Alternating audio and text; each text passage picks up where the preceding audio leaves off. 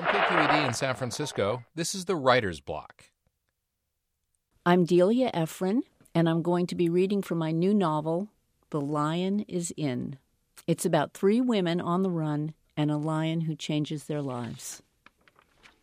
Chapter 1. Two young women stand by the side of a rural two-lane highway. They are not sure what the road is or where it goes.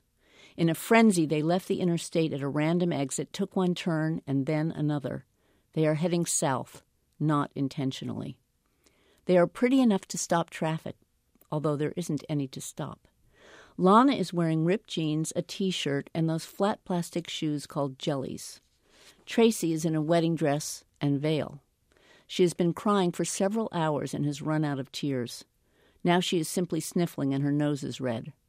Her dress and shoes don't match, but no one can see that because her strapless gown is floor-length, a gorgeous swath of satin, beading, and lace. Their car, an old Mustang, has a flat. Lana slips off a jelly and smacks it against her thigh to get the gravel out. She wants to swear. She wants to let loose with a stream of expletives. This tire situation is such a calamity, potentially a nightmare, but she can't swear because she has given up swearing as a result of... Well, it turned out that giving up one thing led to giving up others. Giving up is becoming addictive. In addition to being 5 months and 2 days sober, she is 21 days without a Pepsi and 6 days without so much as a damn. She feels cleaner as a result, as if fresh from a bath, but even more frustrated and edgy. She bites hard on her pinky nail while eyeing the flat. "I was thinking," says Tracy, "do you think that maybe J.C.? I don't want to hear about him anymore. He's a jerk, an asshole."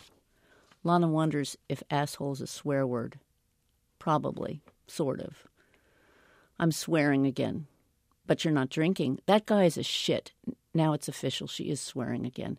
"I mean it. My ears are falling off. Please, I am begging you, forget him. God, the way he talks." "Huh?" "Kiss my ass is one thing. Everyone says it, fine, it's cool. But how's your ass is not hello, and watch your ass is not goodbye. But that is not the point. That is merely personally offensive to me. For your birthday, he gave you a lottery ticket that was already scratched." Tracy remembers. How could she ever forget J.C. dancing around the room, grinning, teasing her to guess what was in his shirt pocket? It's the thought. What thought? It was a losing ticket, and it was scratched. What is thinking here? The thinking. There was thinking, Tracy's sure. How had he explained it? Somehow. It's a tick away, but with Lana ranting at her, she only sighs. "You were practically his maid," says Lana. "I like the laundromat. I like the smell." She wiggles, trying to keep her dress from slipping. The strapless part is threatening to fall, but if she lets go of the bottom to adjust the top, the bottom will brush the ground and get dirty. "Would you pull up my front?" "Sure," says Lana. Lana gives the fabric between Tracy's breasts a tug and then returns to the problem of the tire, taking a few steps back to see if a bit of distance might be enlightening. "I didn't realize that flats were so flat. The bottom looks melted." She walks around to the trunk and pops it. "What are you doing?" says Tracy. "Changing the tire." "Wow, how?" "I don't know. I've seen people change tires." Lana pulls out the jack and nearly drops it. It's steel. Not that she couldn't have told you that, but she wasn't prepared for the weight. "Suppose someone sees us," says Tracy. "Who's going to see us?" "Everyone, the world." Tracy is close to hysterics again, hovering in the vicinity. She sounds like a mouse with someone's foot on its tail. Get in the car and scrunch. They're looking for two women, not one. "They're looking for me." "And me." "Not as much as me." Tracy, scrunch. A woman walks by the side of the highway. She's been walking for several hours, simply putting one foot in front of the other and wondering where it will get her. The woman, who recently turned 50, is wearing her Sunday best. A buttoned-up polyester blouse with a bow at the neckline, a lemon-colored A-line skirt with a matching rather shapeless jacket. Her long hair, sparrow-brown streaked with gray, is pinned up in a bun. The sun is low enough on the horizon that the light has dimmed so that she doesn't need to squint, thank goodness, because it sometimes gives her a headache. She expected the road to be what it is, empty. She took this route for that reason, is familiar enough with the area to know that this road leads nowhere interesting. Way up ahead she sees a car, from this distance no more than a silver bump shimmering in the evening sun. Tracy notices her first. She has slid down in the seat as far as she can, the voluminous folds of her skirt riding up to her chin. The car is hot. The dress, in this situation like a blanket, is suffocating. She bounces up to cool off, sees the woman, and squeaks with anxiety. Lana looks. "What's she doing here?" says Tracy. They watch her steady, unhurried approach. "Hi," says Lana. "Are you all right? Do you need help?" The woman is friendly but not curious. She doesn't, for instance, peer in the car window or peruse Lana from head to toe. She appears merely polite. The spare is now attached, and Lana has been trying to secure the nuts. Or are they bolts? She isn't sure. "I'm having the worst time tightening these." "If I press with my foot," says Rita, "I think that will help." Lana fits the long-handled wrench over whatever it is, nut or bolt. The woman places her foot on the wrench handle and then, grabbing onto the roof of the car, hoists herself up so that her entire body weighs the handle down. She's a smallish woman, about 5'3", and her figure, once trim, has gone round. Lana presses with all her might. The wrench makes a satisfying half-circle. "Thank you so much," says Lana. "Thanks," Tracy calls from inside the car, keeping her face averted. "It's nothing," says the woman. "You're welcome." Lana tosses the wrench in the trunk and wipes an arm across her sweaty forehead. She repacks the trunk again with the flat tire and the jack, refusing to let the woman help. "You'll get dirty," she says, which is true. "Would you like a ride?" Tracy squeaks. "Excuse me," says Lana. Lana sticks her head in the window while the woman steps back to give her privacy. "Can we trust her?" whispers Tracy. "Of course we can't trust her. We don't need to. Tracy, they're looking for 2 people, not 3. She pulls her head out of the window and smiles at the woman. Lana drives. She feels fantastic now, jazzed, better than she's felt in months. She presses on the gas and floors it. Tracy jerks up and swivels around to see who's after them. Lana laughs and slows the car down again. "It's been such a nice day," she thinks. Their bolt out of Maryland, hammering Tracy into some semblance of sanity, the disaster of the flat solved. The white noise of the tires rolling on asphalt is music to her ears. She turns on the radio and punches the dial, looking for something to sing along to. The woman they picked up has to sit sideways because the Mustang, a sporty 2-door, barely has a back seat.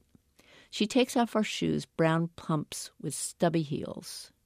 "Excuse me," she says. Lana lowers the sound. "Do you mind if I unfasten my bra?" Surprised by the question, neither Lana nor Tracy answers, and the woman fills the gap. "I'm asking because it was kind of you to offer a ride, and I don't want to do anything to upset you."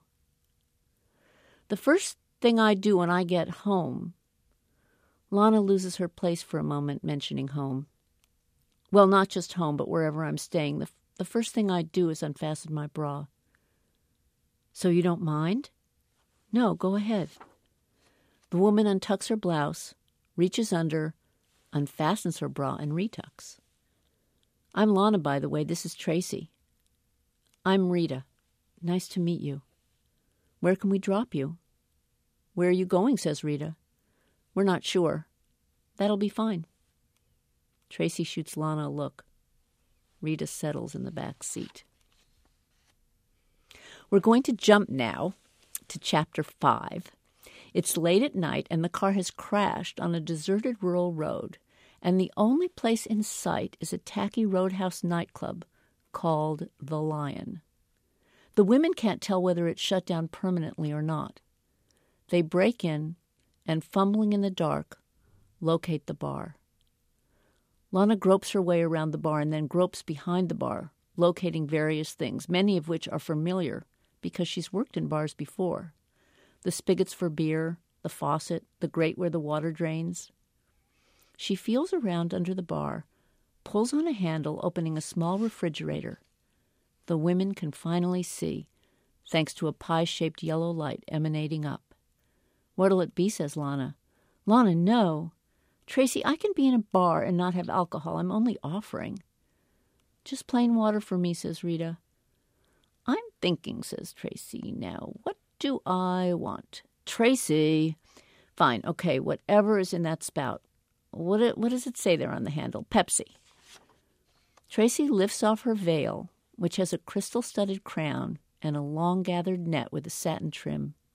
She lays the veil on the bar and strokes it. "I guess I'll have a Pepsi, too," says Rita. Holding a glass under a spigot, Lana pulls the lever. It seems miraculous that the soda comes out. "Where are you from, Lana?" says Tracy. "What are you talking about? You've lived next door to me since we were 5. Are you nuts?" "Excuse me, Rita," says Tracy. Tracy leans across the bar to Lana and whispers, "I was making conversation because I thought we could find out about her. You know, I'd ask you about you first, and you'd tell us, and then she'd be all relaxed and tell us, because I don't think she wants to tell us anything." "But we don't want to tell her anything," says Lana. Not wanting to intrude, leaving the young women to confer privately, Rita swivels around on her stool and stops. Far off in the inky darkness, she sees the bright eyes of a large animal. The eyes are yellow, the pupils large circles of black. Unwavering, slightly slanted, and far enough apart that they might not even belong together, the eyes glimmer like lights in fog, diffuse and mysterious.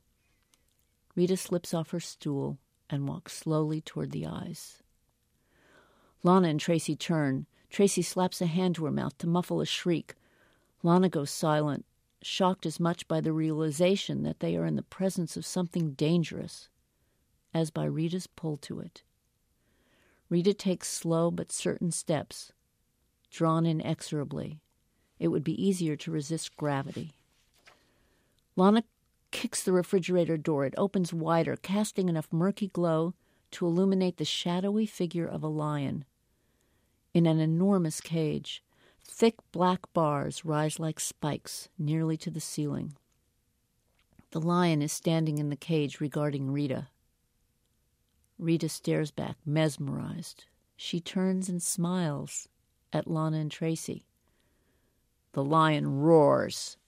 The women scream and run, crashing into things, heading for the window, which they all try to squeeze through at the same time. Lana yanks Tracy. "Let her go first. It's polite."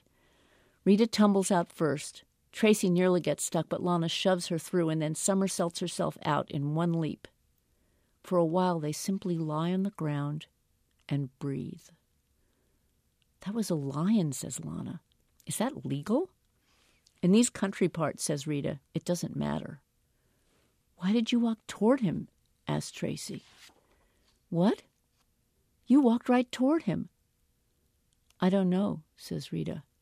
"He smelled like stale popcorn," says Lana. "The minute we saw him, I smelled him. His head is so big. That mane." "Like a wild man," says Rita. "But why did you smile?" says Tracy. "That was so strange." Rita thinks, and it comes back to her, what she sensed when she saw him. She feels it again, something stirring inside her. Barely there, and yet for most people it would be unmistakable. A sense of beginning. Rita, however, is so unfamiliar with adventure, or the possibility of it, that she can't tell the difference between something auspicious and a stomachache. "I don't know," says Rita. She can only articulate the obvious. He was an astonishment.